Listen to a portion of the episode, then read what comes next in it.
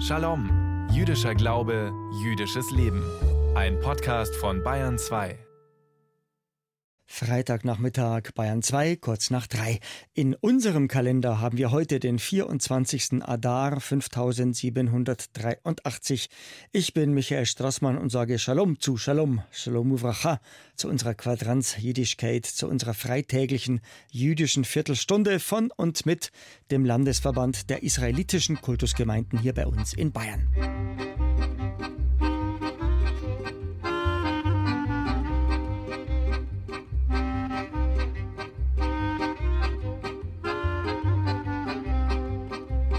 In Deutschland leben heute in etwa 250.000 Juden. Die meisten sind, wenn überhaupt, Mitglied in einer konservativ und orthodox geprägten sogenannten Einheitsgemeinde. Vor dem Krieg war das grundlegend anders. Vor der Shoah haben in Deutschland 500.000 Juden gelebt und die meisten haben einer liberalen, reformierten oder progressiven Gemeinde angehört.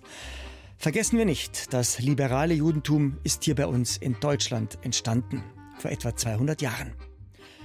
Der größte Unterschied zwischen dem konservativen und orthodoxen Judentum auf der einen Seite und dem liberalen und progressiven Judentum auf der anderen Seite: im liberalen Judentum sitzen beim Gottesdienst Frauen und Männer zusammen. Frauen können in der Gemeinde jede Funktion ausüben, selbst Rabbinerin sein, und der Gottesdienst läuft nicht nur in Hebräisch oder Aramäisch ab. In München haben wir seit bald 30 Jahren 2 getrennte jüdische Gemeinden. Die orthodox geprägte israelitische Kultusgemeinde in der Altstadt am Jakobsplatz mit gut 9.500 Mitgliedern. Sie versteht sich als die sogenannte Einheitsgemeinde. Und wir haben in München auch noch die liberale Gemeinde Beth Shalom im Stadtteil Sendling an der Steiner Straße mit rund 600 Mitgliedern. 3 prägende Persönlichkeiten von Beth Shalom wurden jetzt geehrt und ausgezeichnet für ihre Verdienste um das Wiedererstarken des liberalen Judentums in Deutschland: der Gemeinderabbiner Tomáš Kucera, die Gemeindechefin Eva Ehrlich und aus dem Vorstand Celeste Schuler haben die Israel-Jacobson-Plakette überreicht bekommen. Unsere Shalom-Reporterin Christina Dumas war für uns bei der Preisverleihung am letzten Freitagabend dabei. Am letzten Freitagabend nach Sonnenuntergang. Der wöchentliche jüdische Ruhetag hält Einzug und die liberale Gemeinde von München, Beth Shalom, feiert die Kabbalat Shabbat, den Empfang des Shabbat. Aber nicht nur das, denn am letzten Freitag nach dem Gottesdienst werden 3 Mitglieder von Beth Shalom ausgezeichnet und geehrt: die Gemeindechefin Eva Ehrlich, die zweite Vorsitzende Celeste Schuler und der Gemeinderabbiner Dr. Tom Kucera bekommen für ihren Einsatz zum Wiedererstarken des liberalen Judentums in Deutschland eine Auszeichnung, die Israel-Jacobson-Plakette. Die ganze Gemeinde freut sich und feiert mit. Dieser Überreichung der Medaillen beizuwohnen, das ist ja ein ganz besonderer Moment, wenn 3 Mitglieder so eine Auszeichnung bekommen. Eine großartige Sache, dass hier Vertreter des Staates, der Staatsregierung und auch der Öffentlichkeit teilgenommen haben. Das zeigt, welchen Stellenwert die Gemeinde hat und welche Wahrnehmung auch in der Öffentlichkeit dafür da ist. Ich bin Vertreter der Gesellschaft für christlich-jüdische Zusammenarbeit. Ich bin der Gemeinde sehr verbunden, vor allem Celeste Schuler, sie ist ja auch mit bei uns im Vorstand. Da zeigt sich die Brücke. Das ist ja auch eine Auszeichnung der Arbeit, die alle 3 ja schon ihr Leben lang letztendlich leisten. Gegründet wurde die liberale jüdische Gemeinde München namens Beth Shalom, Haus des Friedens, vor beinahe 30 Jahren, im März 1995. Eva Ehrlich war von Anfang an dabei. Es hat sich rumgesprochen, dass es eine liberale Gemeinde in München gibt und es kamen immer mehr und mehr Leute. 1999 war die erste liberale Hochzeit nach der Shoah hier in München. Das war meine und mein Mann im Sommer 1999 und da waren 150 Mitglieder der Gemeinde, alle Mitglieder waren dabei. Und jetzt sind wir 580. Wir wachsen, wir haben sehr viele Kinder, sehr viele junge Leute. Liberale jüdische Gemeinde, das liberal heißt progressiv. Das heißt, wir sind eine jüdische Gemeinde, die sich genau nach allen Geboten und nach dem Ritus hält. Aber wir sind in Entwicklung. Progressiv heißt in Entwicklung. Wir sind nicht irgendwo im 17. Jahrhundert stehen geblieben. Wir gehen mit der Zeit. Und bei uns das Allerwichtigste am liberalen Judentum ist die Gleichberechtigung der Frau. Also bei uns dürfen Frauen aus der Torah vorlesen. Es gibt in Berlin eine Ausbildungsstätte für liberale Rabbiner und Rabbinerinnen, Kantoren und Kantorinnen.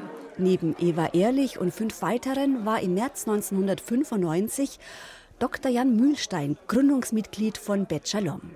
Er erinnert sich an die vielen Umbrüche, die ihn und die anderen Münchner Jüdinnen und Juden veranlassten, eine liberale Gemeinde ins Leben zu rufen. Mitte der 90er Jahre entstanden in Deutschland, unabhängig voneinander, an mehreren Orten liberale Gemeinden. Es ist ja eine Zeit des Umbruchs. Zum einen die Zuwanderung aus der früheren Sowjetunion, die jüdischen Flüchtlinge, die kamen, die die Gemeinde vergrößert haben. Aber auch die Veränderung der politischen Lage, der Rückzug der amerikanischen Armee. Warum? Weil dort, wo die Armee stationiert war, gab es einen Militärrabbiner. Und das waren keine orthodoxen Rabbiner, sodass diejenigen, die einen liberalen Gottesdienst suchten, oft zur Armee gegangen sind. Auch hier war in der McGraw-Kaserne eine Chapel, die alle Religionen genutzt haben. Dort fanden Gottesdienste statt. Mit dem Rückzug der Amerikaner verschwand das. Also die Gruppe, die dorthin ging, suchte eine neue Möglichkeit. Familien mit Kindern, wie meine Familie, die aus der liberalen Tradition kamen.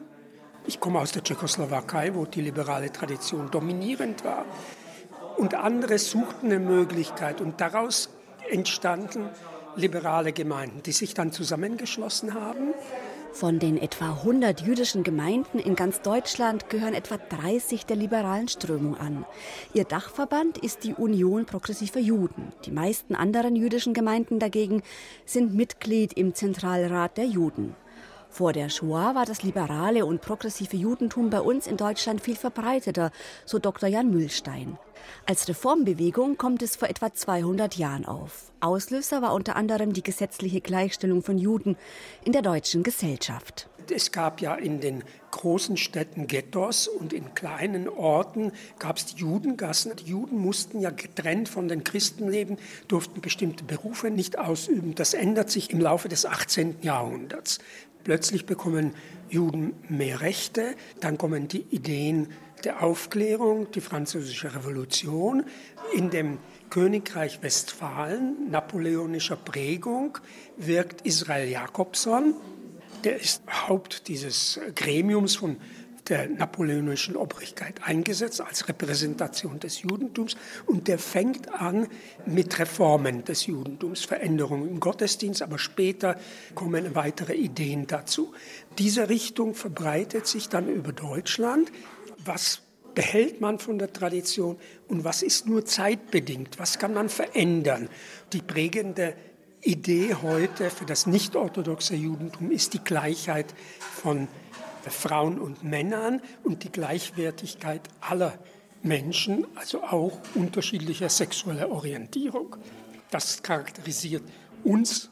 Vor der Machtergreifung der Nazis gab es in München eine einzige jüdische Gemeinde mit mehreren Synagogen, wie die orthodoxe in der Herzog-Rudolf-Straße, die prächtige liberale hinter dem Künstlerhaus an der Herzog-Max-Straße oder die sogenannte Polensynagoge in einem Hinterhof an der Reichenbachstraße, bekannt als Reichenbach-Schul. Heute dagegen gibt es in München 2 getrennte jüdische Gemeinden. In der Altstadt am Jakobsplatz die orthodox geprägte israelitische Kultusgemeinde und im Stadtteil Sendling die liberale Gemeinde Beth Shalom. Rassenwahn, Terror und Gewalt der Nazis und ihrer Helfer haben binnen 12 Jahren nahezu das gesamte deutsche Judentum und ihre Infrastruktur zerstört. So gehört der liberale Gemeinderabbiner von München, Dr. Tom Kucera, zu den ersten 3 Rabbinern, die nach Kriegsende bei uns in Deutschland ordiniert wurden. Im September 2006, nach seiner Ausbildung im Abraham-Geiger-Kolleg mit Sitz in Potsdam. Man spricht bis heute vom Wunder von Potsdam. Als promovierter Biochemiker beleuchtet Rabbiner Tom Kucera in Publikationen regelmäßig medizinische und naturwissenschaftliche Erscheinungen aus jüdisch-spiritueller Sicht. Einen Monat nach seiner Ordination, also dann im Oktober 2006, stellt die liberale Gemeinde Münchens Beth Shalom Dr. Tom Kucera als festen Gemeinderabbiner an. Unsere Gemeinde Beth Shalom hat den Namen Liberal Jüdische Gemeinde. Es gibt zwei Kennzeichen makroskopisch, was man gleich sehen kann. Das ist die Gleichstellung der Frau und keine Trennung zwischen Frauen und Männern. Die mikroskopischen Unterschiede, dass wir auch im Gebetsbuch Änderungen machen, die gegen Tradition sind, aber Modernität mehr umarmen. Zum Beispiel das Gebet für den Tempel in Jerusalem. Wir haben es ersetzt durch das Gebet, dass man Verständnis unter allen Nationen und Religionen hat. Celeste Schuler wird am letzten Freitag ebenfalls geehrt. Sie ist seit 2 Jahren aktiv im Vorstand der Gesellschaft für christlich-jüdische Zusammenarbeit München-Regensburg und setzt sich ehrenamtlich für das Kulturprogramm der liberalen Gemeinde Beth Shalom ein. Ein ganz lebendiges Programm und wir arbeiten sehr gerne zusammen mit dem Jüdischen Museum und mit verschiedenen Organisationen in München, wie der Gesellschaft für christlich-jüdische Zusammenarbeit, der Evangelischen Stadtakademie, der Domberg Akademie, also mit vielen verschiedenen, auch interreligiös arbeiten wir auch sehr viel zusammen, um einfach die Gemeinde oder auch das jüdische Leben in München mehr in der Stadtgesellschaft zu verankern und auch diese Verständigung mit verschiedenen Religionen.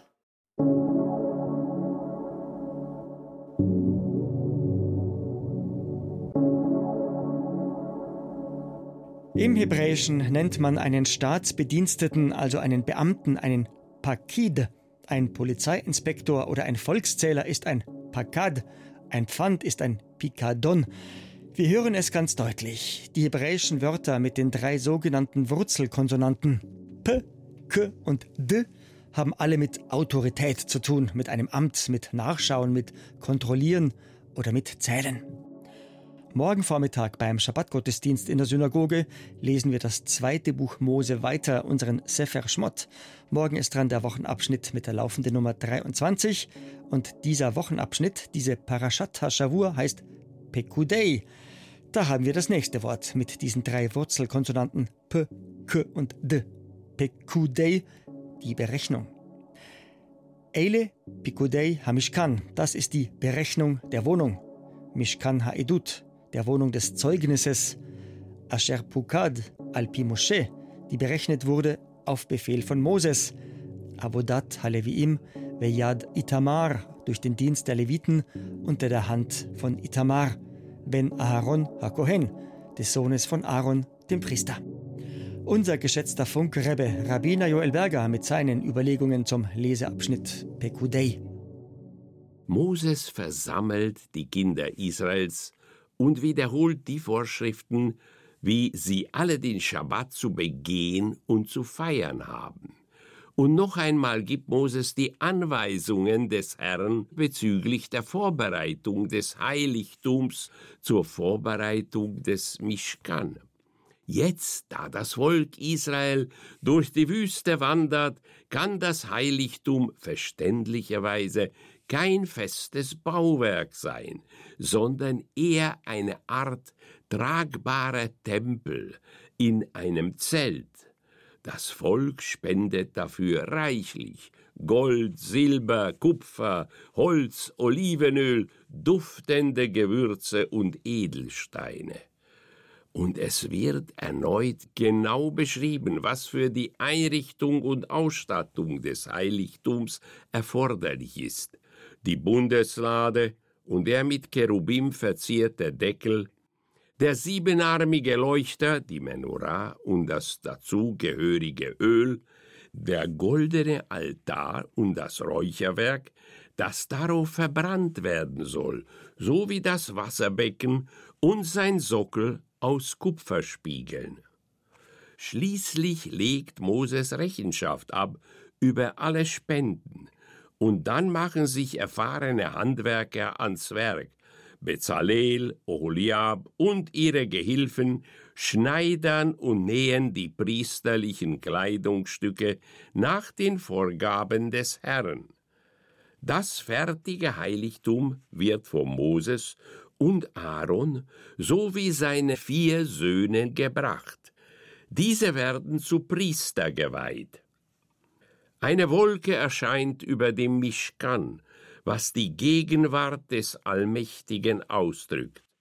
Es ist kein Zufall, dass der Herr bei seiner Suche nach 2 Künstlern für die innere Ausstattung des Heiligtums einen aus dem größten und einen aus dem kleinsten Stamm auswählt. Bezalel, der Metallarbeiter, stammt aus dem Stamm Jehuda, und Oholiab, der Teppichknüpfer und Textilwerker, stammt aus dem Stamm Dan. Die 10 Gebote verpflichteten alle Menschen sowohl zur Arbeit als auch zur geistigen Ruhe und Entspannung. Wir lesen: 6 Tage sollst du arbeiten und all dein Werk tun, aber der 7. Tag ist der Schabbat deines Gottes. Du sollst keinerlei Werk tun, du und dein Sohn und deine Tochter, dein Knecht und deine Magd und dein Vieh und dein Fremdling, der in deinen Toren ist. Unsere Parascha betont die Bedeutung des Schabbat, und unsere Weisen weisen darauf hin, dass der Schabbat so wichtig ist, dass alles, sogar der Bau des Heiligtums, am Schabbat ausgesetzt wird. Denn es heißt ja: 6 Tage sollst du deine Arbeit verrichten und am 7. Tag sollst du ruhen. Vor 900 Jahren lebt Rabbiner Moshe ben Nachman, den wir als Nachmanides oder als Ramban kennen. Wir halten ihn als großen Philosophen und Bibelkommentator in Ehren. In seinen Augen ist die mahnende Erinnerung, dass der Mensch 6 Tage lang arbeiten soll, zugleich eine Verpflichtung. Es geht nicht darum, am 7. Tag zu ruhen. Vielmehr geht es darum, den Schabbat nach 6 Tagen der Arbeit in und mit Ruhe zu begehen. Der Schabbat ist demnach gleichsam das Ergebnis der 6-tägigen Arbeit. Und erst der Schabbat ermöglicht uns, die Welt auf einer höheren Ebene zu erfahren.